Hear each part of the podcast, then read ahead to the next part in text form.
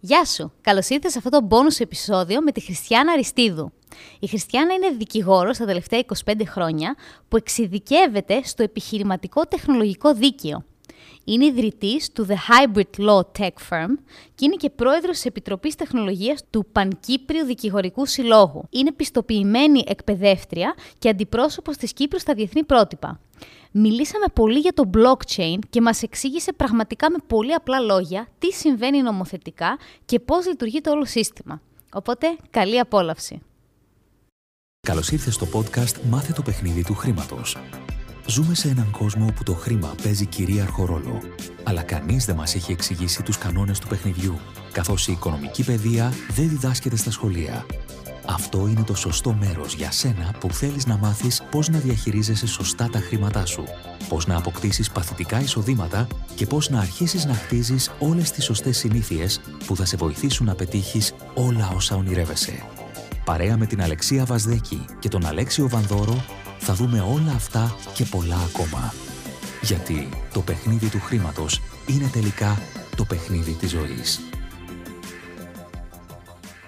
Γεια σου Χριστιανά, καλώς ήρθες. Γεια σου αγάπη μου, η Αλεξία μου. Σε ευχαριστώ πολύ. Αρχικά, νομίζω, όχι νομίζω, είναι η πρώτη φορά που έχουμε Κύπριο guest στο podcast. Σωστά. Έτσι, άρα Έκανες είσαι- στην αρχή. Είσαι η πρώτη που κάνει στην αρχή. Άρα αυτό με τιμά. Ε, ναι. Θα σου ευχαριστώ πολύ. Ε, με τη Χριστιανά, για να πω εγώ έτσι λίγο το προσωπικό κομμάτι, έχετε ακούσει το τι κάνει γενικά. Γνωριστήκαμε πριν από έναν περίπου χρόνο, όταν ψαχνόμασταν στην Κύπρο με τη Guelph την εισηγμένη μας για το tokenization στα ακίνητα και όλο αυτό το κομμάτι που στην Ελλάδα ακόμα δεν έχει θεσμικό πλαίσιο. Μας είπαν και ψάξαμε ότι είναι πιο ειδικοί εκεί. Ευχαριστώ. Ε, μας υποδέχτηκε στη Λεμεσό, έτσι κάναμε μια πρώτη συνάντηση, μια δεύτερη συνάντηση και ανέλαβε και μας έκανε μια γνωμάτευση στο κομμάτι το ελληνικό και το κυπριακό. Ε, Έτσι. είδαμε ότι δεν ήταν ακόμα η ώρα για την Ελλάδα, τώρα στείλεται το πλαίσιο εκεί και έχουμε μια υπέροχη σχέση από τότε, της ανταλλαγής απόψεων και πιθανών συνεργασιών και ξέρω, σε εκτιμώ πάρα πολύ. Πιο και- υπέροχη και από υπέροχη. Έτσι. Έτσι όπως το είπες. Πράγματι. Για να σε γνωρίσουν ε, οι ακροατές μας, έτσι ένα σύντομο story επιχειρηματικό δικό σου, πώς ξεκίνησες, που είσαι, που ειδικεύεσαι. Καταρχήν έχω σπουδάσει στην Αθήνα, στο Καποδιστριακό. Στη, το απόλαυσα πολύ. Στη συνέχεια μ, πήγα στην Αγγλία διότι κάτω το δίκαιο στην Κύπρο είναι το common law που είναι το κοινοδίκαιο. Οπότε έπρεπε να γίνει κάποιος συνδυασμός στην εκπαίδευσή μου ε, ε, ε, του υπηρετικού δικαίου που είναι το, που, στο, εκεί όπου ανήκει το ελληνικό δίκαιο και του κοινοδικαίου και βρέθηκα στην Αγγλία με συμβουλές διαφόρων. Τότε ο πατέρας μου είναι δικηγόρος, θείοι, δικηγόροι, τελικά όλη μου οικογένεια, αδερφή, αδερφός, τελικά όλοι δικηγόροι.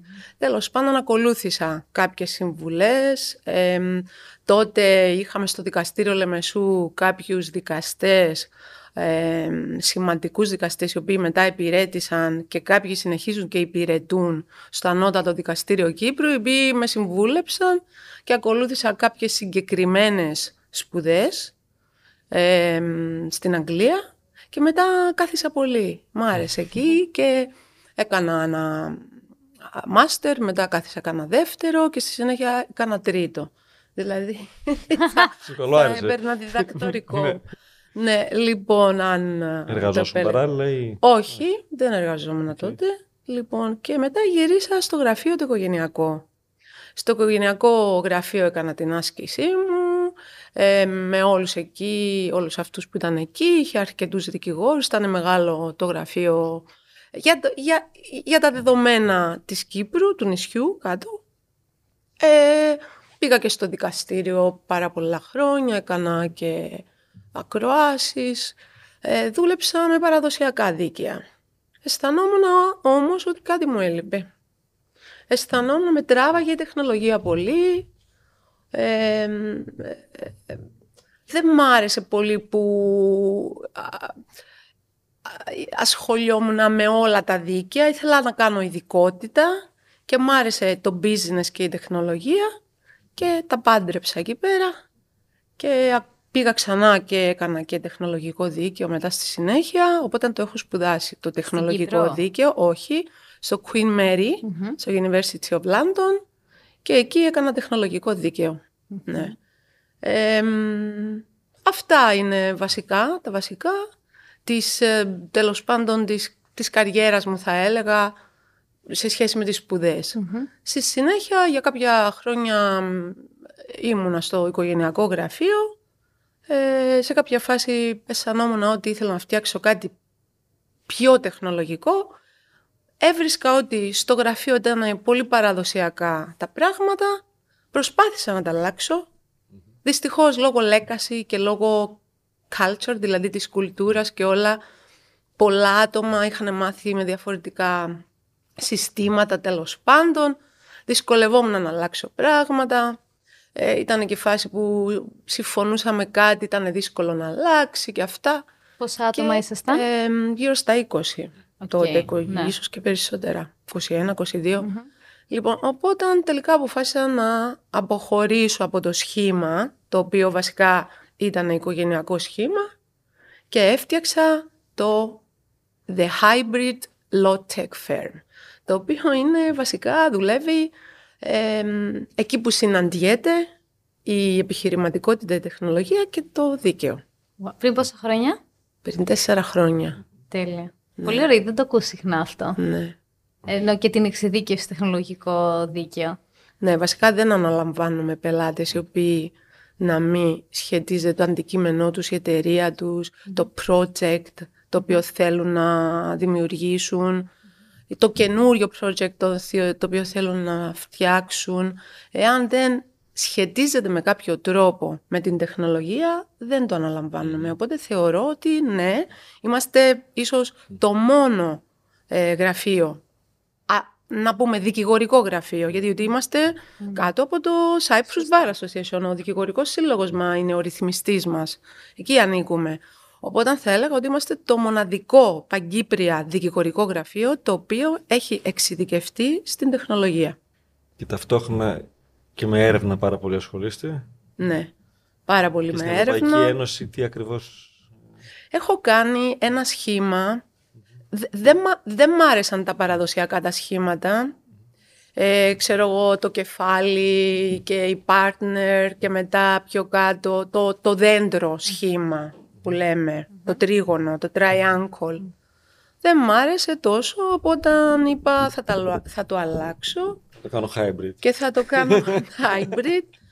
Και τέλος πάντων έχω κάποιο διαφορετικό σχήμα. Αμέσως με την ίδρυση του γραφείου έκανα πολύ σύντομα και partners. Και έχω και τώρα 37 ερευνητές με τους οποίους συνεργάζομαι, οι οποίοι είναι σε διάφορα πανεπιστήμια σε όλο τον κόσμο. Ε, ναι, σε τι επίπεδο; Ερευνητές για τεχνολογιες βασικά και να... Στο legal κομμάτι. Και στο legal κομμάτι, ακριβώς. Δηλαδή, γνώρισα ένα παλικάρι χρειάζεται εκπαίδευση για να μπορέσει κανείς την τεχνολογία και το δίκαιο να τα παντρέψει. Είναι πολύ δύσκολο και τα νέα νομοθετήματα που ασχολούνται με την τεχνολογία είναι δύσκολα νομοθετήματα για δικηγόρους οι οποίοι μέχρι τώρα δεν είχαν επαφή. Ιδιαίτερα δύσκολο είναι για τις αναδυόμενες τεχνολογίες. Ξέρεις, Άλεξη. Και ουσιαστικά λέμε ότι γιατί το κοινό μας ξέρει εδώ, έχουμε μιλήσει και για NFT και για Metaverse και έχουμε κάνει και, και, τα δικά μας τα events στο Metaverse και μπορεί να φαίνεται πολύ ωραίο να αγοράσω ένα οικόπεδο στο Decentraland ή να ανοίξω ένα μαγαζί εκεί πέρα μέσα. Αλλά αυτό όλο προφανώς συνεπάγεται ότι έχει κάποια, κάποια κοντράτα, κάποια συμβόλαια. Ναι. Δηλαδή να στηθεί όλο αυτό. Ναι. Ώστε και να είμαι κατοχυρωμένος και να ναι. προβλέψω και τι θα γίνει. Ναι. Πες μου λίγο τη δικιά σου αίσθηση, μάλλον τη δικιά σου αίσθηση, από όλο αυτό που, που ζεις στο κομμάτι blockchain, metaverse, πού είναι τα πράγματα σήμερα; Επειδή είμαι εκπαιδεύτρια, αναγνωρισμένη κάτω από την ΑΝΑΔ, από την αρχή, ε, την υπεύθυνη αρχή, ε, εκπαιδεύω οργανισμούς, ε, ρυθμιστές, ε, διάφορα εταιρείες. Βλέπω εξέλιξη. Βλέπω τεράστια εξέλιξη τα την τελευταία τριετία, αυτή που λέμε η τριετία του κορονοϊού. μέσα σε αυτά τα τρία χρόνια υπάρχει πάρα πολύ μεγάλη εξέλιξη και για να γίνει κατανοητό θα, θα μοιραστώ με τους ακροατές το εξής. Όλα τα πράγματα σε σε τοπικό επίπεδο από πάνω έρχονται όσο αφορά το δίκαιο. Είμαι σαν Όχι. Ευρωπαϊκή Ένωση ή σαν... Ναι, Οκ. από πάνω έρχονται και στην Ευρωπαϊκή Ένωση.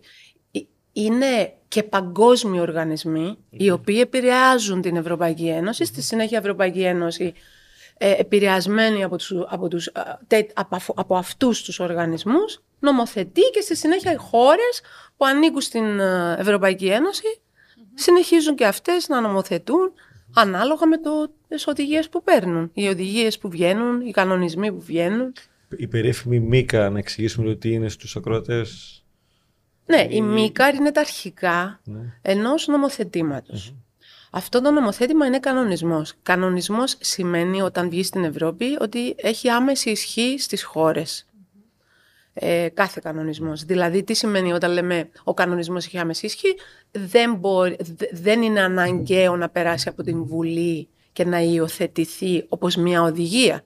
Όπως έγινε με το GDPR, ας πούμε, ή όχι; Και αυτό Κανονισμός είναι, δεν είναι και αυτό. κανονισμός, πολύ σωστά, ναι. Και αυτό το R στο τέλος, regulation σημαίνει, ναι. Οπότε το ίδιο με τη MICAR είναι το Market in Crypto Assets Regulation. Οπότε τώρα είναι έτοιμο, το draft είναι έτοιμο και περιμένουμε να ξεκινήσει η εφαρμογή του. Το οποίο είναι η αντίστοιχη η MIFID για τις χρηματαγορές. Άρα είναι κανονισμοί που χρειάζεται να ακολουθεί οποιοδήποτε. Καλύπτει, καλύπτει όλα. Τα cryptocurrency και Άρα θα επηρεάσει όλα- και τις πλατφόρμες, τα Binance, τα Kraken, όλα αυτά. Ή όχι, Όλα αυτά όλα θα τα αυτά. επηρεάσει, θα επηρεάσει τα παντα Απλά να διαχωρίσουμε μερικά πράγματα. Υπάρχουν τώρα νόμοι που αφορούν το money laundering, που είναι για το ξέπλυμα Σωστά. α, χρήματος. Αυτοί ισχύουν σε όλη την Ευρώπη. Γιατί βγήκε το πέμπτο directive, η πέμπτη οδηγία, η οποία ανάγκασε τις χώρες ως directive να υιοθετήσουν και αυτές στο εσωτερικό δίκαιο αφ- ε, το, το θέμα του, του, της νομοθεσίας για το anti-money laundering που λέμε. Ξέπλυμα από χρήματος. Ναι, αυτό αφορά τα Ναι. κρυπτοπεριουσιακά τώρα.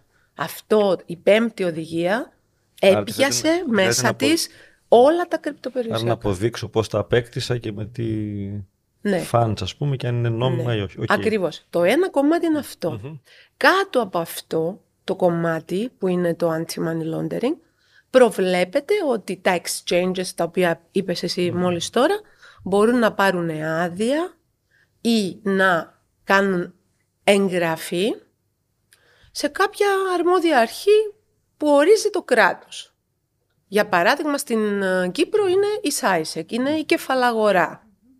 Στην Ιρλανδία είναι η κεντρική, του- η κεντρική τράπεζα.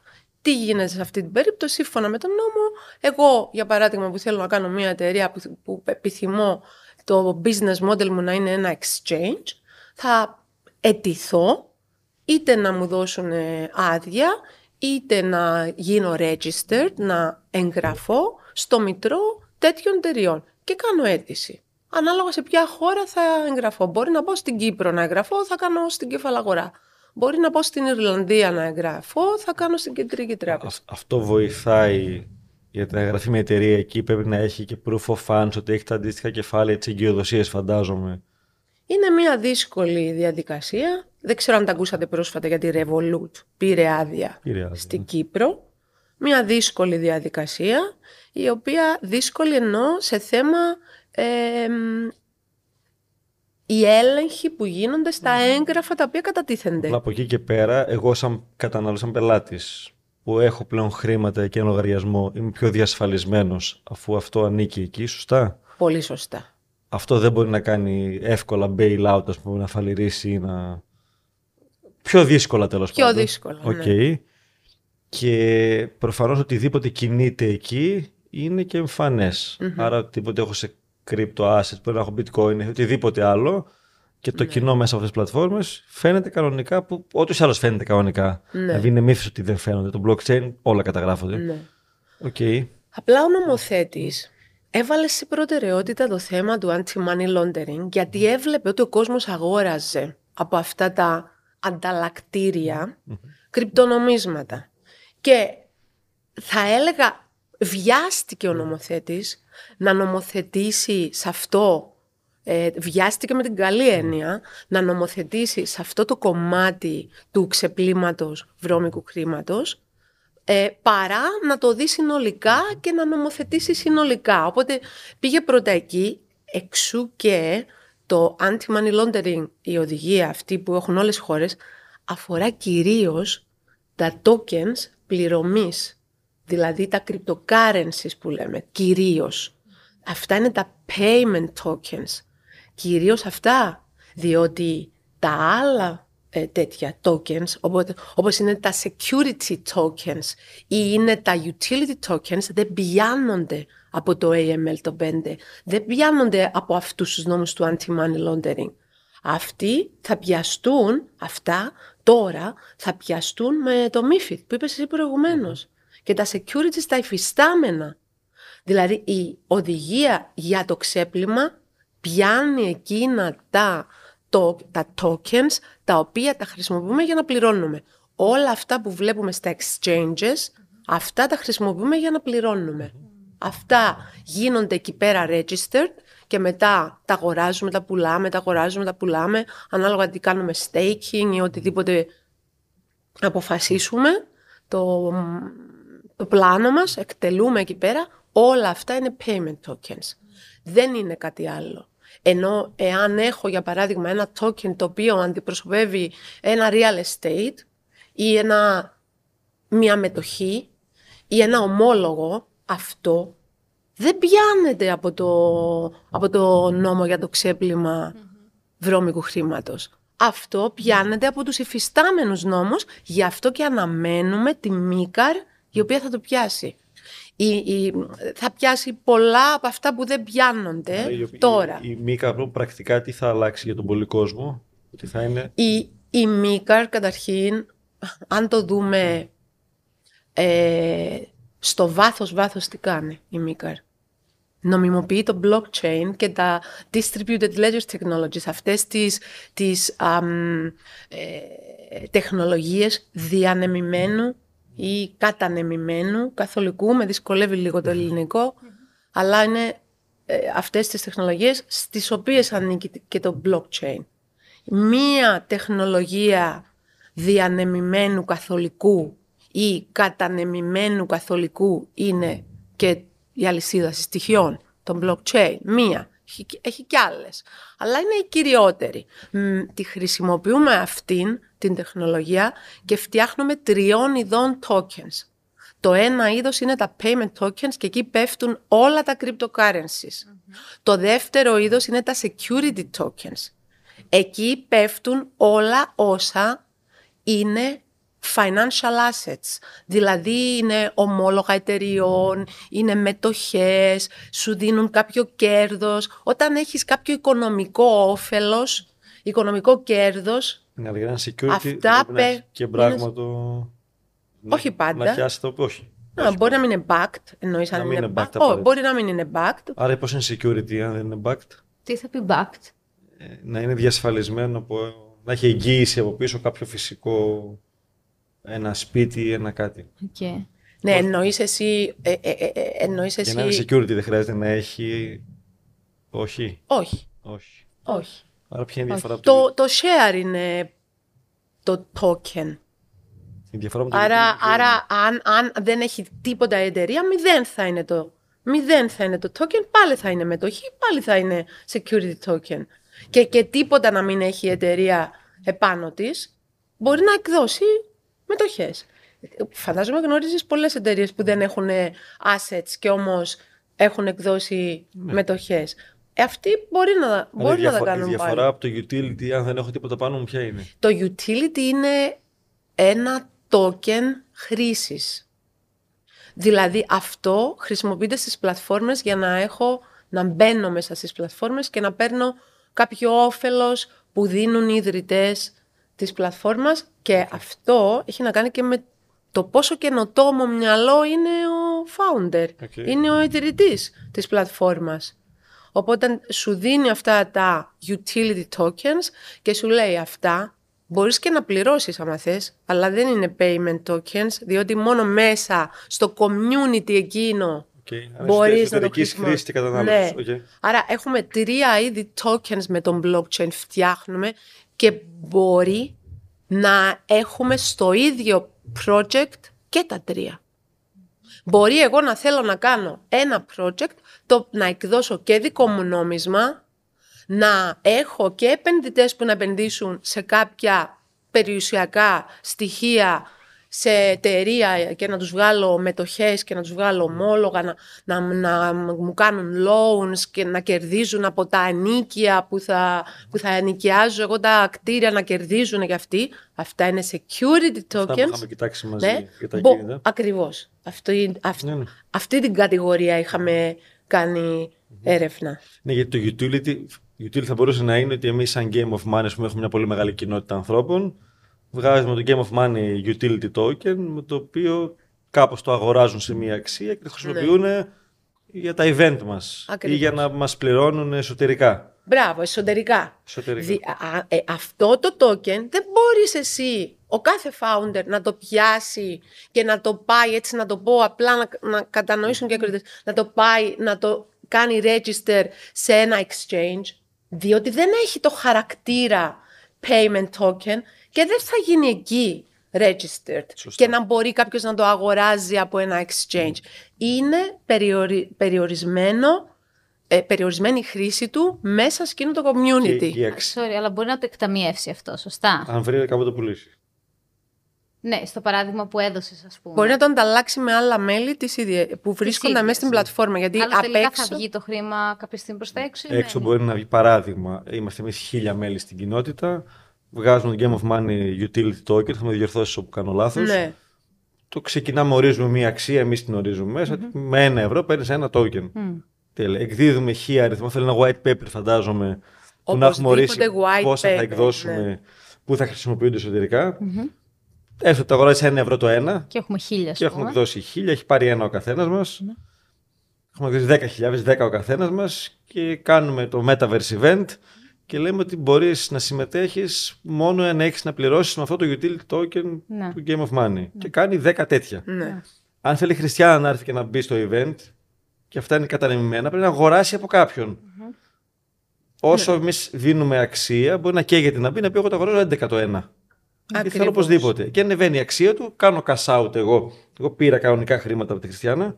Και Α, δεν παίρνεις token, παίρνεις χρήματα από τη Χριστιανά. Εφόσον υπάρχουν. Ναι, γιατί η Χριστιανά δεν έχει. Θέλει να πάρει από αυτά που είναι περιορισμένα. Okay. Εκεί το θέμα πάντα είναι πόσα μπορείς να εκδώσεις. Μπορεί να το αγοράσω σε fiat money ναι. ή μπορεί σε cryptocurrencies ναι, πάλι. Να το Ανάλογα. Όχι, όχι με τα δικά μας, να το αγοράσει με Ethereum, με Bitcoin. Ναι, μπορεί εγώ. Ακριβώς. Σε αυτά όλο το παιχνίδι είναι εγώ που το φτιάχνω, τι αξία θα δώσω και πόσο σοβαρός είμαι. Αυτό ρισκάρουν οι άνθρωποι και αν θα ανεβαίνει η τιμή, έχει να κάνει με το supply. Πόσα έχουμε ναι. βγάλει και πόσα θα βγάλουμε. Ναι.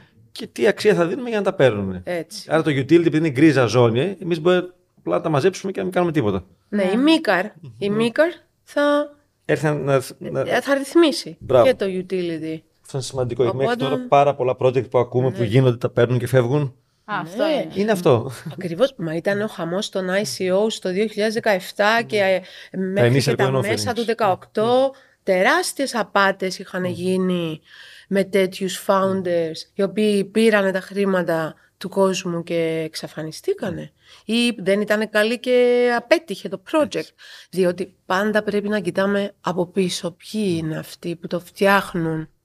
Και πολλές φορές ακούω και μου λένε, μου λένε κάποιοι, μα είναι αποκεντρωμένη τεχνολογία.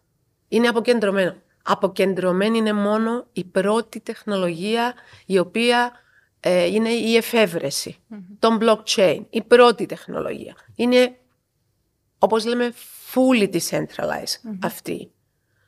Αλλά μετά, στην χρήση της, στη χρήση της, στη χρήση της την τελευταία 14 ετία που πέρασε, διότι ε, η εφεύρεση ήταν 2008-2009 ναι. του bitcoin.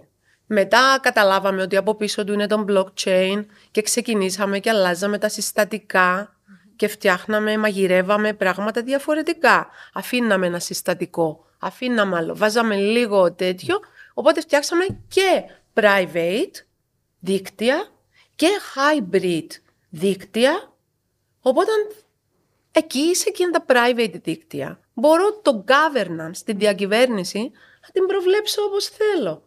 Άρα δεν είναι πλέον αυτά αποκεντρωμένα όπως λέγεται. Δηλαδή μπορώ να έχω ένα πραγματικό δουσού που αποφασίζει ή να Ναι. κάνω ένα DAO που είναι decentralized οργάνωση και να αποφασίζουμε όλοι που είναι πιο κολεκτίβα. Ή να Ακριβώς. κάνω ένα DAO αντίστοιχα που δεν τα έχουμε πιάσει πολύ στο podcast που να έχουμε ορίσει ότι για κάποια κομμάτια αποφασίζουν οι πρώτοι 100 που πήρανε. Δηλαδή Ναι. είναι ένας τρόπος οργάνωσης αυτός που να το κάνω τελείως κεντροποιημένο ή τελείως αποκεντροποιημένο το- Ναι. το εργαλείο. Ναι. Ε, ή και ενδιάμεσο. Ναι. Μπορεί να το κάνω λίγο κεντροποιημένο και να συνεχίσω να έχω το, τη διαφάνεια που θέλω να υπάρχει. Δηλαδή μπορεί να είμαι ένας ιδιοκτήτης ή θέλω εγώ να υπάρχει διαφάνεια στο project. Όλοι βλέπουν, όλοι συμμετέχουν, όλοι βλέπουν, λίγοι αποφασίζουν. Και πολλές φορές έρχονται και μου λένε και παιδιά που είναι πιο νέα και μου λένε έχω επενδύσει σε... α, Δεν έχω επενδύσει σε αυτά τα cryptocurrency, έχω επενδύσει σε decentralized, σε DeFi. Και λέω εγώ, σιγουρέψου ότι είναι decentralized, κοίταξε πίσω από το project, διότι και αυτά θα τα πιάσει ο νόμος τώρα. Κοίταξε πίσω ποιοι είναι, ποιοι το φτιάξαν, ποιοι αποφασίζουν μέσα στο δίκτυο. Δεν υπάρχει blockchain χωρίς δίκτυο. Τέλος. Για να υπάρχει δίκτυο σημαίνει πρέπει να είμαστε τρεις. Πιο λίγο από τρεις δεν είναι δίκτυο. Εμείς είχαμε την κουβέντα αυτή πρόσφατα για τα DAOs, τα... ότι άντε για το φτιάχνω τη, τη δομή αυτή. Και είναι χίλιοι μέτοχοι μέσα, χίλιοι άνθρωποι. Ναι. Και θέλω να αγοράσουμε ακίνητο. Τέλεια. Ποιοι αποφασίζουν; Αν αποφασίσουν και οι χίλιοι να ψηφίσουν, δεν το αγοράσουμε ποτέ. Ναι, υπάρχει αυτή η περίπτωση. Ναι. Άρα Ναι. χρειάζεται να μην αυτό- αγοραστεί το white ποτέ. paper να έχει μια δομή ότι και οι χίλιοι βλέπουν τι γίνεται ξεκάθαρα, βιβλία ανοιχτά, αλλά οι, οι δέκα αποφασίζουν για τις αγοραπολίσει. Δηλαδή, όλο αυτό έχει και πολλούς κινδύνους και πολλά πλεονεκτήματα. Το white paper θέλει πάρα πολύ intelligence.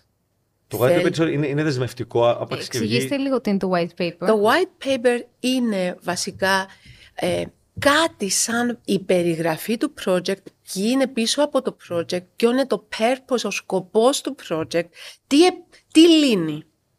Τι λύνει. Δηλαδή, τι solutions δίνει. Τι έρχεται να κάνει τι- στην αγορά. ναι. ναι, τι έρχεται να κάνει στην αγορά. Τι πρόβλημα λύνει που υπήρχε και με τον ερχομό του δεν θα συνεχίσει να υπάρχει. Ουσιαστικά είναι το πολυσιακό teaser. Ναι. Το περιγράφει εκεί πέρα μέσα και είναι δύσκολο. Το white paper είναι δύσκολο Γιατί να είναι και σύντομο συνταχθεί. συνήθως, δεν είναι; Ή Όχι όχι απαραίτητα. Όχι απαραίτητα. Όχι, μακρινάρια είναι. Και εκεί περιγράφει και πόσα tokens θα βγουν, που είναι δεσμευτικό. Δεν μπορεί να το αλλάξεις μετά. Είναι σαν το κάνω καταστατικό εγώ στη μια εταιρεία και λέω maximum το 500 εκατομμύρια, ας πούμε. Ναι. Ε, απα- αλλάζει φυσικά με τροποποίηση. Είναι αντίστοιχα, μπορεί να αλλάξει το white paper ή όχι; Ανάλογα με τη διακυβέρνηση του διαδικτύου.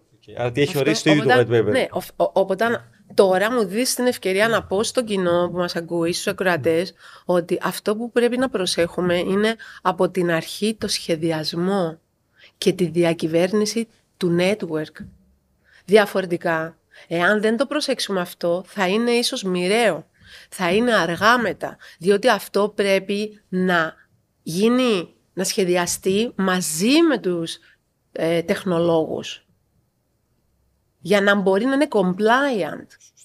Αν δεν είσαι στο, στη- στο, στο architecture που λέμε στα αγγλικά και με συγχωρείτε για τα αγγλικά μου, ξέρετε, το νησί κάτω δουλεύουμε συνέχεια στα αγγλικά, πολύ ξένοι, συνέχεια χρησιμοποιούμε στη δουλειά μας στο μεγαλύτερο ποσοστό την αγγλ- αγγλική και συγγνώμη, κάποιες λέξεις ε, σου μένουν, ξέρεις, επειδή τις γράφουμε συνέχεια. Ε, τα γραπτά μας είναι καθημερινά αυτά. Ε, οπότε, α, ναι, ε, πρέπει να προσέξουμε αυτό το που λέμε blockchain architecture, το blockchain design. Ε, και είναι, μπο- μπο- μπορεί να ακούσατε ε, μ, by design, by default. Αυτά είναι τρόποι σχεδιασμού και αυτά ε, έχουν μεγάλη σημασία διότι έχουν να κάνουν και με τον GDP, GDPR που είπες προηγουμένως, δηλαδή με την προστασία των, δε- των προσωπικών δεδομένων και πού κινούνται αυτά και το flow που λέμε. Πού κινούνται αυτά. Και on-chain, off-chain συστήματα τα οποία ενώνονται, πρέπει να ξέρουμε πού κρατούνται οι πληροφορίες. Πού πάνε οι πληροφορίες; Πού μεταφέρονται οι πληροφορίες; Και αν είναι και μεταφέρονται και εκτός Ευρώπης, και και εκεί πρέπει να είμαστε Αυτό πολύ είναι- προσεκτικοί. Είναι ξεκάθαρο που μεταφέρονται οι πληροφορίες σε κάθε νόμισμα ή σε κάθε project. Η κάθε εταιρεία από μόνη της πρέπει να το, Πρέπει να το μπορεί ορίζει. Ναι, πρέπει να το ορίζει. Και συνήθως όταν λέμε regulated companies, δηλαδή εταιρείες οι οποίες ρυθμίζονται και για τον έλεγχο τους υπάρχουν ρυθμιστές αρμόδιοι, οι εταιρείες αυτές κάνουν reporting, το λεγόμενο reporting, δηλαδή θα πρέπει κάθε λίγο και λιγάκι να ενημερώνουν το ρυθμιστή για όλα τα θέματα και αν δεν τα κάνουν σωστά θα έχουν προβλήματα. Άρα και πλέον έρχεται στο αποκεντρωπημένο κομμάτι να μπουν κανονισμοί από την Ευρωπαϊκή Ένωση και τις χώρες για να μην συμβαίνει τι συμβαίνει, έτσι. Δηλαδή, τι, τι χρειά, τι... Ξέρω στο κομμάτι το χρηματιστηριακό και λόγω της MIFID της οδηγίας ότι κάποιος για να μπορέσει να επενδύσει στο χρηματιστήριο χρήματα άλλων, όχι τα δικά του, Ναι, έτσι, χρειάζεται να έχει ειδικές άδειες, την Επιτροπή Κεφαλαίου Αγορά, ό,τι χρειάζεται να κάνει για να ανοίξει. Και αν Ναι. βγω εγώ και πω κάνω συμβουλευτική συμμετοχή ή ό,τι άλλο, είναι παράνομο και με παίρνουν σηκωτό μέσα. ναι, λόγω των investment laws. Μπράβο. Στο κομμάτι των κρύπτο που μέχρι τώρα αυτό είναι τελείως unregulated, γίνεται πανηγύρι εκεί πέρα. Καλά και στα Forex γίνεται. Τώρα πανηγύρι. όχι. Μπράβο. Είδα λοιπόν από την Κύπρο ότι έβγαλε η Επιτροπή Κεφαλαίου Αγοράς Σωστά. ένα compliance το οποίο λέει προσοχή στους finfluencers Ναι, έτσι, finfluencers. ναι, ναι. έτσι ονομάζονται αυτοί. Ναι, Ναι. financial influencers. Ναι, Ναι. οικονομικοί influencers.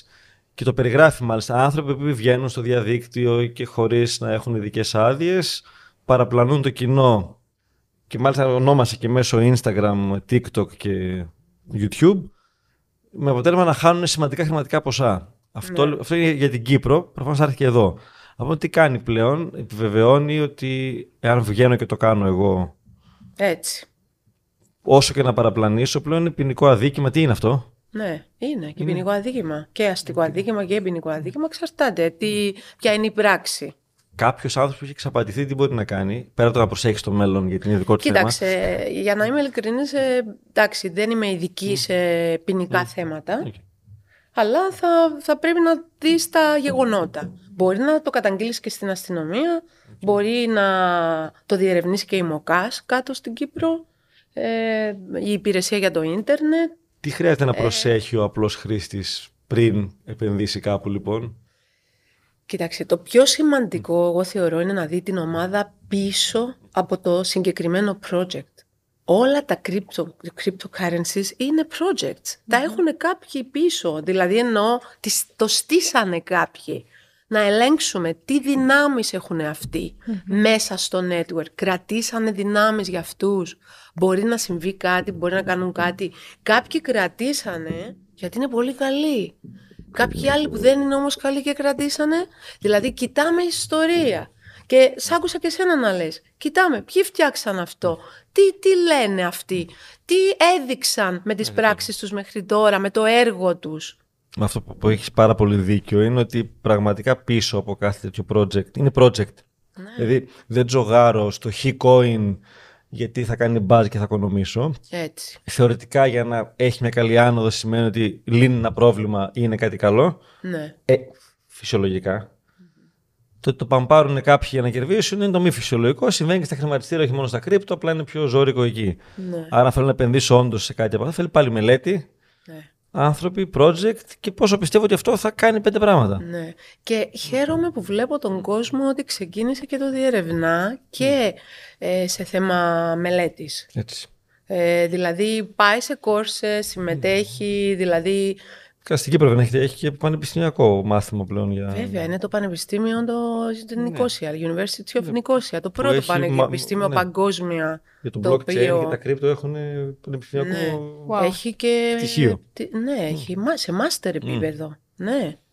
Ε, και κάνει και τα massive τα online που μπορεί να συμμετέχει κάποιος ε, Από free. οπουδήποτε. Ναι, Α, ναι. Και, ναι, και τώρα μέχρι αρχές του Οκτώβρη μπορεί κανείς να κάνει ένα NFT και να συμμετέχει στο καινούριο τέτοιο που κάνει το Πανεπιστήμιο Λευκοσίας που είναι για το Metaverse. Είναι ένα καινούριο course το οποίο είναι, προσφέρεται δωρεάν. Okay. Ναι, από ό,τι είχα ακούσει προχθές έχουν γραφτεί πέραν των 15.000 μέχρι τώρα. Αυτό είναι πολύ καλό γιατί ο κόσμος να μάθει. Ναι. Να Και μάθεις. κοίτα, για να συμμετέχεις πρέπει να πας να κάνεις ένα NFT. Τέλειο. Ναι, τέλειο.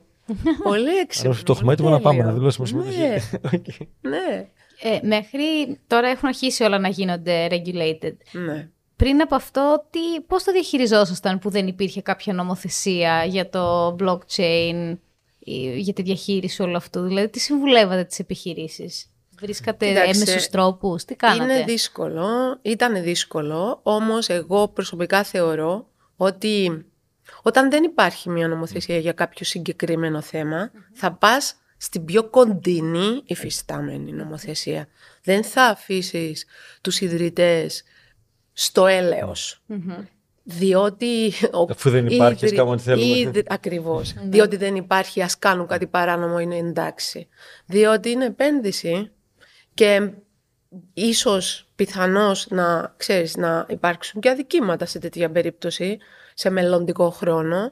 Άρα θα πρέπει όλα να τα προσέξεις και να πεις τι έχω να... Πού να πάω να κοιτάξω, τι έχω. Το πιο κοντινό είναι αυτό. Δεν, υπάρχουν, δεν υπάρχει νομοθεσία για security tokens. Τότε πού να πάω; Στα παραδοσιακά securities. Πώς γίνονται αυτά, ε, regulated, τι λέει η νομοθεσία για αυτά; Εάν εγώ έχω ένα share, ε, που είναι η, η μετοχή και η, νομολογη- η, νομ- η νομοθεσία λέει το χ. Και εγώ εκείνο το share το κάνω token. Γιατί πρέπει να απέχω τόσο πολύ, εφόσον δεν υπάρχει νομοθεσία ειδική για το tokenized security, για το tokenized share, πρέπει να πάω στην εφιστάμενη. Δεν γίνεται αλλιώς. Σωστά. Ε, αυτό ακολούθησα τουλάχιστον εγώ, που το αντιμετώπισα το πρόβλημα. Βέβαια. Διότι ε, οι πελάτες όλοι είναι πελάτες που ασχολούνται με αυτά και όχι μόνο με blockchain. Artificial intelligence, deep learning, um, augmented reality, extended reality, mixed reality, virtual reality, όλες αυτές τις τεχνολογίες που θα δούμε μέσα στο metaverse, που το μπερδεύουν μερικοί, νομίζουν είναι το Web3, είναι ένα κομμάτι του Web3 το metaverse. Όλες αυτές τις τεχνολογίες μπορεί να είναι το αντικείμενο μιας ομάδας ε, πελατών μας, Μ, ε, μιας εταιρείας που με αυτό θέλει να ασχοληθεί. Άρα έχει και πολλά επαγγέλματα που αν πας να πιαστείς από εκεί έχει και μέλλον. Δηλαδή Βέβαια. και στα νομικά και στα λογιστικά ενδεχομένως. Ναι. Σε πολλά κομμάτια. Οκ. Ναι, δυστυχώς πολλά παιδιά ίσως δεν το κατανοούν και ακολουθούν την παραδοσιακή δικηγορία εμ, σε παραδοσιακά γραφεία, μένουν λίγο εκτός, το διαπιστώνω συνέχεια. Είμαι και πρόεδρος της Επιτροπής Τεχνολογίας του Παγκύπριου Δικηγορικού Συλλόγου και με το ρόλο μου αυτό προσπαθώ να, ξέρεις, να συμβουλέψω τα νέα παιδιά, να δούνε λίγο τις αναδυόμενες τεχνολογίες, μην μείνουν απλά πάνω στο ICT το λεγόμενο που είναι είναι οι τεχνολογίες ε, επικοινωνίας και πληροφορικής. Μμ. Ας πάνε και στις αναδυόμενες. Ποιες είναι α- οι αναδυόμενες, ποιες είναι; Το blockchain, το artificial intelligence. Όλα αυτά που είπες πριν. Ναι. Και όλα αυτά που είχαμε πει πριν. Και τώρα παίρνουν διαστάσεις. Και όσο δεν μπαίνουν μέσα στο ένα να το μάθουν, έρχεται το επόμενο και είναι κύριο θέμα. Και μετά το επόμενο. Και το... επο- Βλέπεις τώρα, ε, συζητάμε συνέχεια για artificial intelligence. Και ε, έχουμε ήδη πελάτες για, για artificial intelligence και τέτοια θέματα. Ε, μ, μπορεί να αγοράσουν artificial intelligence, να δημιουργήσουν ρομποτάκια για να τα πουλήσουν. Για παράδειγμα, εγώ τώρα με τους ερευνητές μου στο γραφείο μου δημιούργησα, δημιουργούμε τώρα, καθώς ε, μιλάμε, δημιουργούμε το Rea Bot.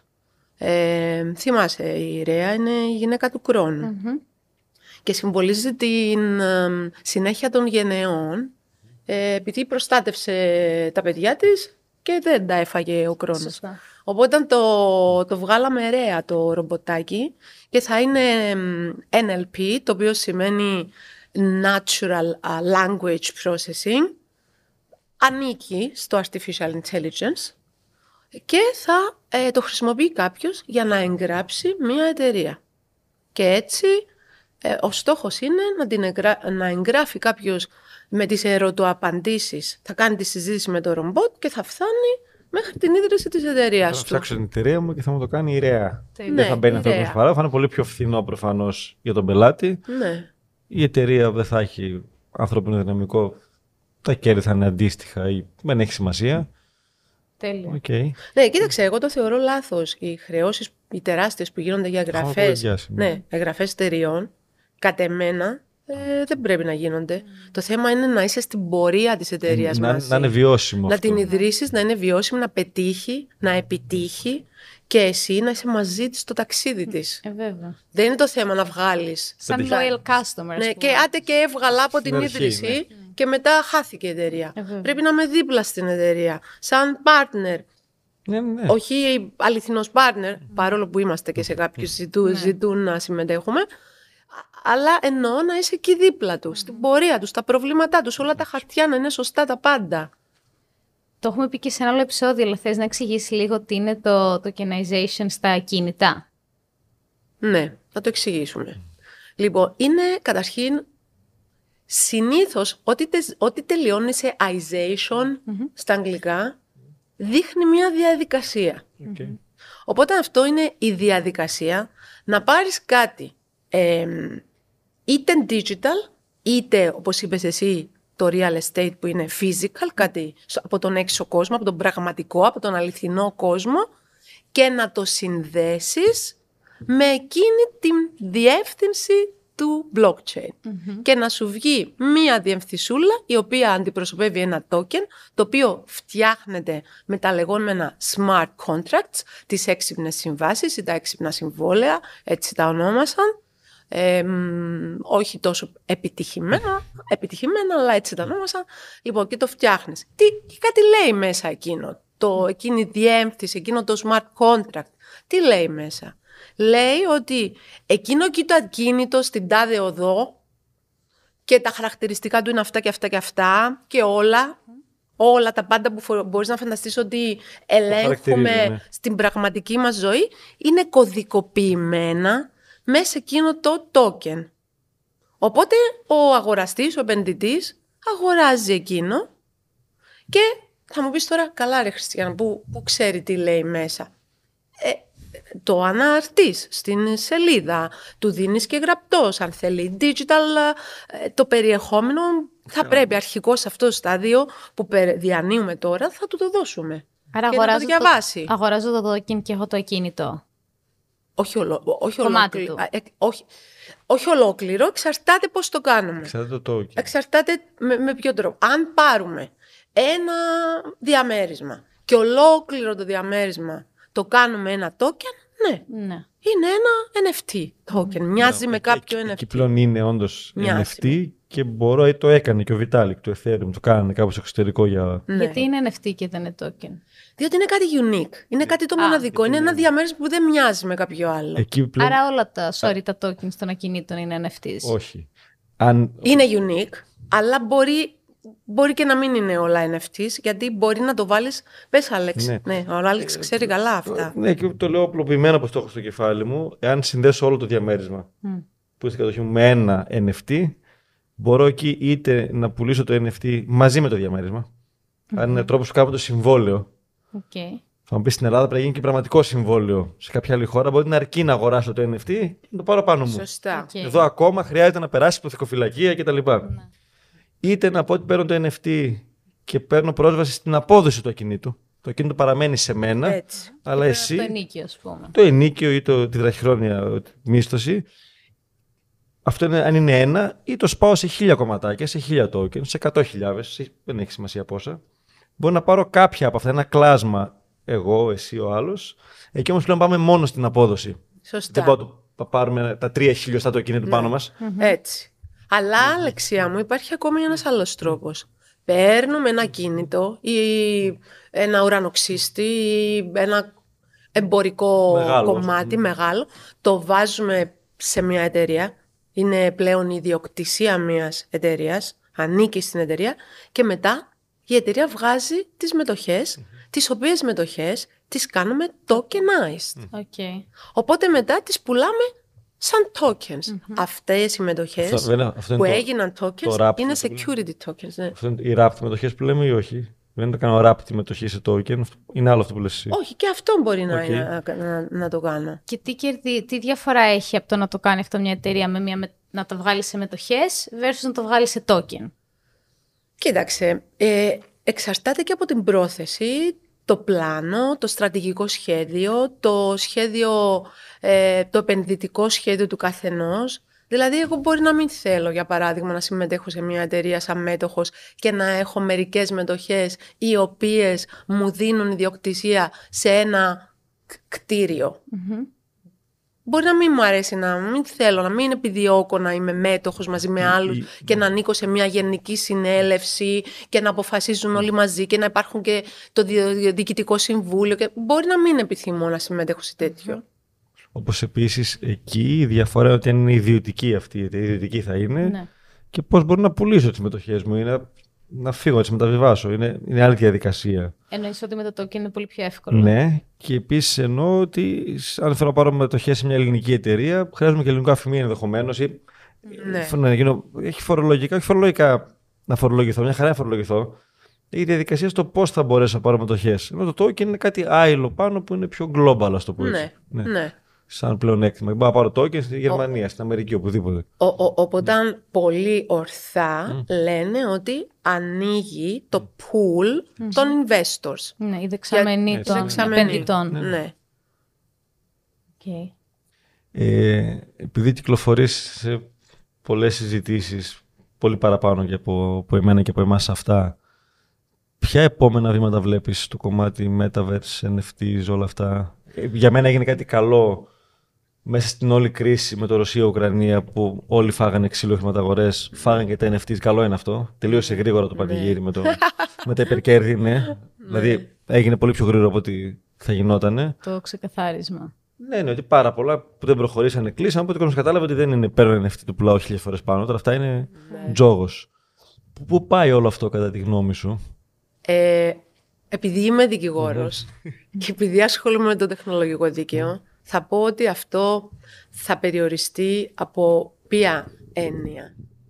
Θα ρυθμιστεί και πλέον θα είναι πολύ δύσκολο. Θα πρέπει να αποδείξεις πράγματα και οι πλατφόρμες και όλα αυτές οι πλατφόρμες οι οποίες ιδρύονται και κάνουν mint τα NFTs και εμπορεύονται τα NFTs, αυτές όλες θα περνούν από anti-money laundering και combating financing terrorism που λέμε για τις, α, πες το στα ελληνικά ρε Άλεξ, ε, για το τρομοκρατία, Ναι, ναι. για τη- το financing, το η χρηματοδότηση της τρομοκρατίας Μπράβο. και αυτά. Λοιπόν, οπότε ε, πιστεύω θα, υπάρχει, θα υπάρξει περιορισμός. Ταυτόχρονα αναπτύσσονται και άλλες τεχνολογίες. Οπότε θα δούμε ότι θα δοθεί σημασία και σε αυτές και στο πιο ψηλό επίπεδο από, από νομοθέτες, από, από σώματα τα οποία είναι παγκόσμια, όπως είναι το, το Financial Action Task Force, όπως είναι τα United Nations. Αυτοί τα κοιτάνε. Είναι, όλα ξεκινούν από ψηλά, από τους G7, από τους G20, τους G7, τους G20, τους δυνατούς τους παίχτες. Και μετά αυτοί επηρεάζουν τα σώματα, τα παγκόσμια. Τα παγκόσμια θώμα- σώματα δεν νομοθετούν, αλλά επηρεάζουν τόσο πολύ τους νομοθέτες που βρίσκονται στις διάφορες υπήρους, που μετά, όπως είναι η Ευρώπη, όπως είναι η Αμερική, όλοι αυτοί επηρεάζονται από αυτά τα σώματα, τα παγκόσμια, μετά σε ε, επίπεδο regional που λέμε, όπως είναι η Ευρώπη, όπως είναι η Αμερική, η Αυστραλία κλπ. Και μετά κατεβαίνεις στις χώρες. Γι' αυτό και πολλά πράγματα αργούν και λέμε δεν έγιναν νομοθεσίες ή δεν έγινε αυτό ή δεν έγινε τ' άλλο. Δεν μπορεί ο νομοθέτης μια βουλή να παράξει έργο εάν δεν έχει ε, κατεύθυνση πάρει Σωστά. από πιο ψηλά. Διότι κάποιες χώρες το κάνανε και είχαν αποτυχία.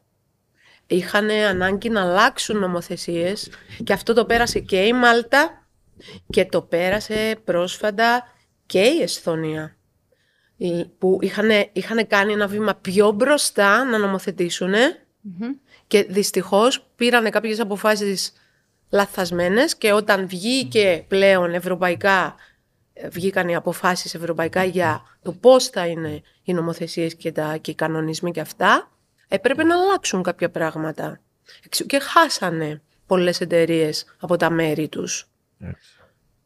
Πάντως προχθές ακούσαμε πρώτη φορά στην Ελλάδα, καλά προεκλογικά είναι άλλο το ακούσαμε, Εθνική Στρατηγική του Blockchain που υπόθηκε στη ΔΕΘ.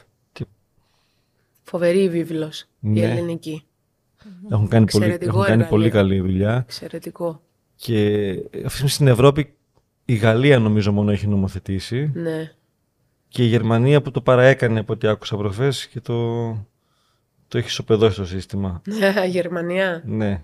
Δηλαδή είναι overregulated. Ναι. Πήγαν στο άλλο άκρο. Ναι, εντάξει, λένε ότι πλέον είναι αυστηρή πολύ, αλλά κοίταξε. Η Baffin, που είναι η κεφαλαγορά της Γερμανίας, είναι η πρώτη κεφαλαγορά η οποία έχει χρηματιστήριο και για τα tokens. Okay. Α, wow. Ε. Και τώρα, εν πάση περιπτώσει, θα έχουμε όλοι. Και αυτό ήθελα να μοιραστώ και με τους ακροατές. Ότι εξαιτίας του ότι έρχεται μια καινούργια νομοθεσία η οποία είναι έτοιμη τώρα και θα ξεκινήσει το 23, τέλη του 23, ίσως αν αργήσει λίγο να δούμε ότι αρχές του 24, είναι το λεγόμενο DLT Pilot Regime. Τι είναι αυτό; Το αυτό το εγώ το TLT. ξέρω. Είναι ένα πιλωτικό νομοθέτημα το οποίο είναι για τις τεχνολογίες διανεμημένου καθολικού και προνοεί για την διαπραγμάτευση των, σ- αυτών των tokens τα οποία είναι Άρα θα μπορώ- security Α, θα μπορούν να tokens. μπουν σε ανταλλακτήριο αυτά; Ναι, θα μπορούμε εμείς αυτά που λέγαμε τώρα με την Αλεξία και συζητάγαμε προηγουμένως, τα security tokens που, τα, που, είναι, που αντιπροσωπεύουν περιουσιακά στοιχεία ή είναι shares ή είναι bonds που είναι τα ομόλογα και τα και μετοχές εταιριών. Αυτά μπορεί τώρα να κάνουν εγγραφή σε αυτά τα venues, σε αυτά τα ε, ανταλλακτήρια. Σε δευτερογενή αγορά. Ναι, ουσιαστικά. ως δευτερογενής αγορά. Ναι. Οκ. Και να Ως- μπουν και σε liquidity pools. Ε, γι' αυτό από τώρα μπορώ να το κάνω. Ναι, θα το, ε, τα προβλέπει όλα αυτά το νομοθέτημα. Τι είναι Το τα... liquidity pool είναι μια πισίνα ρευστότητας όπου θα μπο- μπορώ να βάλω κάποια tokens και θα ανταλλάξω με άλλα tokens. Μμμ, Δηλαδή οκ. να πουλήσεις το δικό σου token που είναι στο δικό μου ακίνητο πάνω με τη Χριστιανά που έχει ένα άλλο ακίνητο και θέλετε να το ανταλλάξετε γιατί θέλετε, δεν ξέρω γιατί, πιστεύεις στο ένα, η Χριστιανά στο άλλο. Σαν χρηματιστήριο. Ναι. ναι οκ. Σα- Φαντάσου ότι είναι μικρά χρηματιστηριάκια. Απλά τα security μέχρι τώρα το, το μειονέκτημα που έχουν είναι ότι αφορά το συγκεκριμένο ακίνητο και δεν έχω τρόπο να το ρευστοποιήσω κάπως Ναι, αλλιώς. ναι, ναι, είναι μόνο Μόνο για να παίρνω τις αποδόσεις όταν κλείσει το project, θα πάρω τα χρήματά μου πίσω. Οκ. Ναι, Δεν σωστά. μπορεί να μπει, μπορεί να μπει στη δευτερογενή αγορά. Έτσι. Το οποίο ούτε και να ανέβει ιδιαίτερα τιμή του. Γιατί αν δεν μπορεί να διαπραγματευτεί αυτό, δεν πόσο να- να ανέβει η τιμή ή όχι. Πρακτικά τι σημαίνει αυτό, αν εσύ αγοράσει αύριο μία μετοχή η οποία ανήκει σε μία εταιρεία η οποία έχει ένα ακίνητο και σ' αρέσει το ακίνητο και αποφάσεις και επένδυσες εκεί, αυτό, αυτή η μετοχή θα μπορείς να την εμπορεύεσαι. Να την, μπορεί- θα, η αξία θα ανεβαίνει της, της μετοχής και εσύ θα τη δώσεις σε κάποια φάση. Θα την αγοράσει κάποιος άλλος και αυτός θα, θα την πουλήσει πιο κάτω και θα δούμε το trading των security tokens πλέον, γιατί μέχρι τώρα βλέπουμε των payment tokens. Ναι. Βλέπουμε μόνο τα ανταλλακτήρια αυτά τα exchanges. Οπότε θα γίνουν κι άλλα ανταλλακτήρια. Δεν θα είναι για cryptocurrencies. Θα είναι για security tokens αυτά και τα καινούρια. Οπότε δεν είναι αυτό από μόνο του σπουδαίο. Δεν θα αλλάξει αυτό από μόνο του την οικονομία όπως τη βλέπουμε. Και εντάξει, βλέπουμε ότι έγιναν και νομοθετήματα τα οποία ε, μ, έβαλαν το λιθαράκι για την επιτυχία και της Ευρώπης στο θέμα της, α, του, α, αυτού που λέμε single digital market. Διότι τώρα με τα regulations στα διάφορα, ε, ε, όπως είναι αυτό για τις ηλεκτρονικές υπογραφές, που είναι κανονισμός και εφαρμόζεται και στην Ελλάδα και σε όλες τις χώρες και πλέον αναγνωρίζονται και στα δικαστήρια και παντού ηλεκτρονικές υπογραφές, ηλεκτρονικές φραγίδες, ηλεκτρονικές χρόνος ή το να κάνεις αυθεντικά τη website σου και το να κάνεις, ε, να, να στείλεις και να, παραληφ, να, να παραληφθούν το de- delivery, να παραδώσεις ε, έγγραφα ε, ασφαλισμένα, digitally. Online. Αυτό το έκανε η Ευρώπη. Και τώρα αφ- με αυτό το δημιούργημα, το νομοθέτημα, το regulation, ενώνεται όλη η Ευρώπη. Κατάλαβες, διότι θα μπορεί να γίνουν cross-border που λέμε transactions. Διασυνοριακές συναλλαγές, ναι. Ναι, διασυνοριακές συναλλαγές. Που θα, αυτό θα ξέρεις, θα βα- βα- βα- Βοηθάει. μπουστάρει Πάρα πολύ, πολύ. το εμπόριο και, το, α, και την οικονομία γενικότερα. Πριν κλείσουμε, ε, όλοι μου εκροτές που μας ακούνε τώρα, κάποιοι από αυτ- για κάποιους από αυτούς τους είναι γνώριμα αυτά που λέμε, για κάποιους είναι εντελώς άγνωστα. Τι έχεις να πεις α, σε κάποιον ακροατή ο οποίος θέλει να μάθει περισσότερα γι' αυτά, έμαθε σήμερα κάποια, αλλά θέλει να τα καταλάβει καλύτερα. Πού θα του έλεγες να εστιάσει και πού να ψάξει για να βρει τη σωστή πληροφορία; Κοίτα, ε, έχω δει ότι στο, όταν κάνει Google κάποιος για blockchain βρίσκει πάρα πολλά προγράμματα να ακολουθήσει. Κάνουμε και εμείς στην Κύπρο πάρα πολλά, όπως είπα προηγουμένως είμαι εκπαιδεύτρια. Ε, και προσφέρουμε πάρα πολλά προγράμματα σε blockchain. Και μπορεί εύκολα να μάθει κάποιος blockchain. Και ξέρεις, είναι κρίμα να έχεις στο μυαλό σου ότι είναι τόσο, τόσο δύσκολο ή είναι δύσκολο ή είναι πολύ δύσκολο. Δεν είναι. Δεν είναι. Όταν ξεκινήσεις, ε, μέρα με τη μέρα γίνεται πιο απλό για εσένα. Θα έλεγα να το προσπαθήσουν, να διερευνήσουν, να ακολουθήσουν κάποια courses, να έχουν κάποιον να τους καθοδηγεί και να, α, ξ- να- αν έχουν ιδέες, να μην... Αν έχουν ιδέες, να τις αναπτύξουν, να τις σκεφτούν καλύτερα, να ρωτήσουν, να μας να επικοινωνήσουν με α- ανθρώπους που μπορούν να τους βοηθήσουν. Μπορούμε να τους βοηθήσουμε. Να μας πούν τι σκέφτονται, αν γίνεται αυτό. Δεν είναι ντροπή να μου πει γίνεται αυτό με το blockchain. Γίνεται να γίνει τέτοιο token. Ε, ε, θα είναι σε αυτό το είδος token. Έχω αυτή την ιδέα. Μπορώ να χρησιμοποιήσω το blockchain για sustainability, για βιωσιμότητα. Μπορώ να χρησιμοποιήσω ε, τον blockchain για τον α, β, γ σκοπό που κάποιος έχει μέσα στο μυαλό του να κάνει κάτι καινοτόμο, να επιλύσει κάτι, ένα πρόβλημα που προηγουμένως μέχρι σήμερα δεν το Οπότε είχαμε σε επίπεδο λύσει. επιχειρηματικής ιδέας μπορεί να μιλήσουν και με τη Χριστιανά. Είναι πολύ open στο να κουβεντιάσουν και εφόσον μπορεί να γίνει, το αναλαμβάνουν κιόλας οι άνθρωποι. Ναι, και με χαρά. νωρίς. Μμ. Νωρίς. Μ, Πιστεύω ακράδαντα και το λέω και το εννοώ ότι δεν πρέπει να γίνονται τεχνολογικά βήματα πριν να σιγουρευτείς ότι αυτό που φτιάχνεις είναι compliant. Τι είναι η λέξη compliant στα... Συμβα... Συμβε- Ναι, Συμμορφωμένο. Συμμορφωμένο, μπράβο. Ναι, είναι συμμορφωμένο με τους νόμους. Με τους νόμους. Δεν γίνεται, διότι αν χαλάσει κάτι μετά και δεν είσαι συμμορφωμένος με τους νόμους, είναι ως εάν όλο αυτό που έφτιαξες Τσαμπαδουλειά. τεχνολογικά, ναι, Μα και λένε πάρα πολύ, εντάξει. πάει χαμένος. Συμβουλευτικά μπορώ να πάρω μια γνώμη και να ξοδέψω χι χρήματα και αν τελικά δεν γίνει, ήρθαμε και άμα γίνει και τελικά δεν γίνεται, δηλαδή πιο πολύ για να γλιτώσουν οι χι Να σκεφτείς χρήματα. και ανάποδα. Ναι, Ναι. προτιμώ να επενδύσω κάποια λίγα χρήματα, ή όποια χρήματα είναι, για να ξέρω αν γίνεται ή όχι. Έτσι. Θα γλιτώσω πάρα πολλά μετά, άμα δεν γίνεται. Μα και εμείς που κάναμε τη γνωμάτευση, είπαμε ότι αυτή τη στιγμή για την Ελλάδα χρειάζεται να περάσουν στην κεφαλαιογορά κάποια πράγματα. Άρα δεν είναι η ώρα να το κάνουμε, περιμένουμε να γίνουν. Αυτό να ξεκινήσω να το στήσω, να ξοδέψω να κάνω χρήματα και να δω μετά, συγγνώμη, δεν γίνεται τελικά. Ή γίνεται και είναι παράνομο. Όχι, Ναι. από το νομικό ξεκινά σε αυτά τα κομμάτια. Δεν είναι Ναι, μια. και κάποιες φορές που γνωματεύσαμε, γιατί είναι από τις, πιο, από τις κυριότερες εργασίες να εκδίδουμε γνωματεύσεις, είναι και γιατί μόνο δικηγόροι δικαιούνται να εκ- εκδώσουν και αναλαμβάνουμε και τις ευθύνες μας. Βέβαια, είμαστε και ασφαλισμένοι ε, γι' αυτό. Ε, μπορεί να πάρεις ένα project και να πεις αυτό το πρώτο στάδιο γίνεται. Αυτό το δεύτερο στάδιο να, να γίνει τρίτο στάδιο και το τρίτο στάδιο να γίνει δεύτερο. Διότι το τρίτο στάδιο μπορείς να το κάνεις έτσι και να το ενώσεις και να αλλάξουμε κάποια πράγματα να είναι πιο συμμορφωμένο με τις υφιστάμενες τεχνολογίες χωρίς να, α, ε, χωρίς να, να αλλάζουμε, να αλλάζουμε την ιδέα, χωρίς να αλλάζουμε την, αμ, ε, το που θέλει να φτάσει το project. Αλλά όταν θες να φτάσεις κάτι που πολύ νωρίς και ο δρόμος έχει αγκάθια, πρέπει να προσέχεις. Κατάλαβες, δεν είναι δυνατόν να, να, να πας μέσα σε εκείνον τον δρόμο έτσι. Πρέπει να τον καθαρίσεις. Άρα τα project έχουν φάσεις. Και πρέπει να προσέχουμε την ανάπτυξη αναφάση. Και αναφάση είναι συμμορφωμένα τα project. Σωστά. Τέλεια.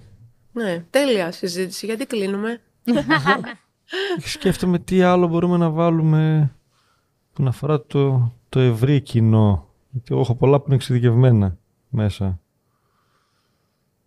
Στο κομμάτι των NFTs Ναι. μέσα. Γιατί πλέον είναι πολύ εύκολο να φτιάξω ένα NFT ή Ναι. μια σειρά από NFTs. δηλαδή Ναι. Εκεί τι χρειάζεται. Το κάνω το NFT. Το ανεβάζω και στο OpenSea. Ναι. Τέλεια. Τι... Και όχι μόνο, υπάρχουν ναι. και άλλα. Ναι, ναι. Το και αντίστοιχη άλλες πλατφόρμα. πλατφόρμες. Εγώ σαν δημιουργός αυτού, τι δικαιώματα, τι υποχρεώσεις, πού μπορώ να κινδυνεύσω από αυτό; Κοίταξε, ένα από Όχι να τα, είναι εργοτέχνης, απλά να... από τα πιο σοβαρά ζητήματα έθιξες τώρα και είναι μεγάλο ζήτημα και εγώ θα έλεγα να κάνουμε ένα ξεχωριστό Με χαρά. podcast για να συζητήσουμε αυτά τα θέματα πνευματικής ιδιοκτησίας ή διανοητικής ιδιοκτησίας και πνευματικής ιδιοκτησίας γενικότερα για να, γιατί προκύπτουν πάρα πολλά ζητήματα και έχει τεράστια σημασία πώς θα γίνει coded εκείνο το NFT διότι αλλάζει συνέχεια χέρια και πώς μετα- μεταφέρεται το δικαίωμα σ- ακριβώς στην πνευματική ιδιοκτησία. Και έχει να κάνει και με το τι θέλω ρε παιδί μου. Ε, σωστό, σωστά. Τι, τι θέλω εγώ, ο τρα, τραγουδοποιός, ο καλλιτέχνης, ο δημιουργός, ο συγγραφέας, ο οποιοδήποτε. Τι, τι είναι αυτό που θέλω; Θέλω να μεταφέρω την πνευματική μου ιδιοκτησία ή δεν θέλω; Θέλω να κάνω licensing, να κάνω αδειοδότηση, να, να, να κάνω κάποια εκχώρηση χρήσης. Να κάνω... τι, θε, τι, τι είναι αυτό που θέλω; Υπάρχουν διάφορα, ε, διάφορες λύσεις. Και μόνο όταν συζητήσεις με κάποιον, τις μοιραστείς, τότε μόνο μπορεί ο άλλος να τη σκεφτεί. Και να πει ποια μου αρέσει πιο πολύ από αυτά που, με συμβου- που μου είπαν ότι υπάρχουν. Σωστά. Και ειδικά οι πιο πολλοί καλλιτέχνες δεν έχουν και ιδέα από αυτά και στο φυσικό κόσμο, γι' αυτό και την πατάνε συνήθως. Και... Ευτυχώς η Κύπρος μας είναι πολύ μπροστά ε, και επειδή όπως γνωρίζεις έχω και στενές σχέσεις με τους ρυθμιστές και παρακολουθώ και την εξέλιξη ε, με χαροποιεί το γεγονός ότι έχουμε να κάνουμε με πολύ καλούς ρυθμιστές ειδικά όσον αφορά την κεφαλαγορά και την κεντρική τράπεζα και κάποιες φορές, ξέρεις, για κάποια πράγματα δεν φταίνε διότι αν δεν έχουν το πράσινο φως δεν μπορούν να προχωρήσουν γιατί πάνω απ' όλα πρέπει να προστατεύσουν τον επενδυτή. Σωστά. Οπότε είναι πάρα πολύ σημαντικό αυτό. Και η Κύπρος κάνει σταθερά βήματα. Και η κεφαλαγορά και η ηγεσία και, η, και, και, και, και αυτοί που είναι μες στην κεφαλαγορά, το ίδιο και η Τράπεζα Κύπρου και η ηγεσία και ε, ε, οι άνθρωποι, ρε παιδί μου, το ανθρώπινο δυναμικό είναι πάρα πολύ καλοί επαγγελματίες. Σημαντικό. Άτομα που ενδιαφέρονται και προχωρούν και μελετούν και είναι ανοιχτοί και δέχονται και συζητάνε. Κατάλαβες; Οπότε ε, εγώ πιστεύω ότι είναι ε, η Κύπρος τώρα και θα μου πούν, θα πεις τώρα την προμοτάρεις στην Κύπρο. Ζω όλες τις χώρες. Κάνω comparative law. Κάνω συγκριτικό. Οι πελάτες ζητούν να τους συγκρίνω Λιθουανία με Κροατία, να τους συγκρίνω Λιθουανία, Γερμανία και Γιβραλτάρ. Τώρα φεύγουν από την Αγγλία και μου λένε με το Brexit γιατί η Κύπρο; Ε, γιατί όχι Μάλτα, γιατί... Οπότε αναγκαστικά θα κάνουμε το λεγόμενο συγκριτικό δίκαιο στα θέματά μας. Όπου είμαστε στο τεχνολογικό και business. Λοιπόν, οπότε ε, εγώ θεωρώ ε, την Κύπρο στην Ευρώπη ε, από τις καλύτερες επιλογές. Στο κομμάτι αυτό είναι. Από τις καλύτερες επιλογές ε, και για το λόγο ότι έχουμε να κάνουμε με πολύ καλούς ρυθμιστές και προχωρημένους Πολύ ρυθμιστές. σημαντικό και αισιόδοξο Ναι. αυτό. Και, και λέω κάποια πράγματα, αν δεν τα έχουν φτιάξει ακόμη και δεν τα έχουν κάνει ακόμη, δεν είναι γιατί δεν είναι προοδευτικοί. Υπάρχει λόγος για κάποια πράγματα. Ε, και, παν, και εγώ πιστεύω ότι τα, είναι σημαντικό να κάνεις μ, πιο μικρά βήματα και σταθερά παρά να βουτάς και να, και να μην α, πετυχαίνεις στο τέλος. Μια τελευταία ερώτηση που είναι- την κάνουμε τώρα στους... Απάντα την κάνεις. στους... Όχι, είναι, τώρα τη βάλαμε σαν Α, τη τελευταία, βάλατε, δεν το βάλατε. ξέρω, Αλεξία, έτσι το λέω. Νόμιζα, τι, τι είναι το χρήμα για σένα; Το χρήμα. ε, με δυσκολεύεις λίγο τώρα. Είναι, εντάξει, είναι ένα μέσο. Είναι απλά ένα μέσο να κάνω κάποια πράγματα. Ε, δηλαδή, δεν είναι ότι θέλω να το υποτιμήσω, αλλά στην καθημερινή μου ζωή κάνω πάρα πολλά πράγματα τα οποία δεν ανταλλάζω με χρήματα. Μμμ. Και δεν είναι το, ο, ο κύριος τρόπος για να μετράω τα πράγματα Οκ. στην, στην καθημερινότητά μου. Έτσι, γι' αυτό θα έλεγα ότι ε, και προσωπικά σαν άνθρωπος είμαι γι' αυτό και με, κατά τον ίδιο τρόπο διοικώ το γραφείο. Κατά τον ίδιο τρόπο διοικώ το γραφείο. Ε, είναι κερδοφόρο το γραφείο βέβαια, αλλά δεν είναι, δεν, δεν, μπαίνει, σε, δεν μπαίνει σε προτεραιότητα ε, το, το, το χρήμα για εμένα στη ζωή μου. Ε, θεωρώ τον αυτό μου απλό άνθρωπο και με, με χαροποιούν τα καθημερινά πράγματα. Αγαπώ την επιτυχία. Ποιος δεν αγαπάει την επιτυχία; Έχω φιλοδοξίες και τις παλεύω. Με τον κόπο μου. Δουλεύω πολύ. Έχω πάρα πολλούς ρόλους. Πάρα πολλούς ρόλους. Τους οποίους παλεύω να Καλά, και, και σύζυγος και... Να... και μάνα και σύζυγος και τη δίκηση του γραφείου και πρόεδρος ε, στην Επιτροπή Τεχνολογίας, πολλή δουλειά του Παγκύπρου Δικηγορικού Συλλόγου. Είμαι ambassador της ΕΛΤΑ στην Κύπρο, η οποία είναι η Ευρωπαϊκή ε, Association, ας πούμε, σύνδεσμος για την νομική τεχνολογία. Το ΕΛΤΑ είναι το European Legal Technology Association. Ε, την ίδια στιγμή είμαι trainer, κάνω training συνέχεια. Ένα ωραίο παράδειγμα το πώς μπορεί να συνδυάσει κάποιος ε, όλα με επιτυχία ε, και το κομμάτι θα, θα, θα, θα, κλείσω με αυτό και θα γελάτε. Ε, που λέω είμαι trainer και το αγαπώ. Γιατί, γιατί αγαπώ να μεταφέρω αυτά που ξέρω. Και πιστεύω δεν ξέρω όσα θα έπρεπε να ξέρω και λυπάμαι που η ζωή είναι μικρή και δεν μπορούμε να τα μάθουμε όλα. Και είμαι, έχω τεράστια περιέργεια, αλλά τουλάχιστον, τουλάχιστον αυτά που ξέρω, να τα λέω παρακάτω ρε παιδί μου. Να τα μοιράζομαι με τους άλλους. Γι' αυτό και ενώ έχω το γραφείο μου και τα project όλα και τους δικηγόρους μου και τους ερευνητές μου ε, και είμαστε μια οικογένεια, συνεχίζω τα trainings, mm. συνεχίζω τα εκπαιδευτικά. Γιατί με κάνουν και εμένα καλύτερη επειδή μεταφέρω τη γνώση μου στους άλλους. Και όταν τους βλέπω και αποκτούν αξία από αυτή τη γνώση, χαίρομαι. Χαίρομαι πάρα πολύ. Πώς να χάσω αυτή τη χαρά; Πώς να την αφήσω; Λάπει το πρόσωπο. Ναι, πώς να την αφήσω αυτή τη χαρά; και αυτό έκανες και, σήμερα, έτσι. Ναι, σύντομα θα... Ε, ε, ξέρεις, μας κάνανε... Ε, μας, ζητήσανε από τον Άγιο Μαυρίκιο να, να εκπαιδεύσουμε διάφορους τώρα και οργανισμούς και ρυθμιστές και είναι online αρχηγός, αλλά μου λένε θα έρθεις στα Μαουρίσιους. Φέρ το Να πας, οπωσδήποτε. και λέω. Θα πεις γραφείο, παιδιά, συγγνώμη, χρειάζεται να πω. Για... Κοίταξε, τώρα θα προκύψουν και τέτοια, ας πούμε, ταξίδια σε τόσο μακρινά, ό,τι κάνεις, χιά λέει να... Και, και σε αυτό φαίνεται ότι το εκπέμπεις και σε ευχαριστούμε, γιατί πήγα από την Κύπρο ήρθε η γυναίκα σήμερα για να κάνουμε το podcast, έτσι, δηλαδή Ευχαριστούμε πάρα Έδωσες τόση αξία και τόσο νέα γνώση και ίσω και πολύ απλή και ξεκάθαρη. Που οι δικηγόροι συνήθω δεν είναι απλοί. ναι. to the point, ξεκάθαρη. Μπράβο σου. Σας ευχαριστώ και του δύο πάρα πολύ. Και επιφυλασσόμαστε και για ένα ακόμα μελλοντικά να μιλήσουμε για αυτά τα πνευματικά δικαιώματα και όλα αυτά. Και ένα και δύο και όσα θέλετε. Δεν υπάρχει θέμα. Όσα θέλετε θα κάνουμε. Ήταν χαρά μου που είμαι ήμουν εδώ μαζί σας σήμερα. Σας αγαπώ πολύ και τους δύο. Και εμείς. Να καλά. Ευχαριστώ πάρα πολύ. Μας το ζήτησες και το κάναμε. Δημιουργήσαμε το Game of Money Club. Ω ναι, είμαστε πάρα πολύ χαρούμενοι που για πρώτη φορά έχουμε ένα club με το οποίο μπορούμε να συνδεθούμε και να σας δώσουμε ακόμα μεγαλύτερη αξία. Μπορείς να μπεις στο gameofmoney.gr κάθετος club και έτσι, νούμερο 1 θα μας γνωρίσεις. Νούμερο 2 θα έχουμε μηνιαία Zoom call για να σου λύνουμε τις απορίες. Νούμερο 3 έχουμε bonus επεισόδια μόνο για εσένα που είσαι στο club. Νούμερο 4 έχουμε εκπτώσεις σε διάφορα σεμινάρια μας. Νούμερο 5 θα κάνουμε events μόνο για τα μέλη του club. Και νούμερο 6 μπορείς να έρχεσαι στα γυρίσματα του podcast για να δεις τα behind the scenes και για να σε γνωρίσουμε. Οπότε μπες στο gameofmoney.gr κάθετος club και θα χαρούμε πολύ να γνωριστούμε από κοντά.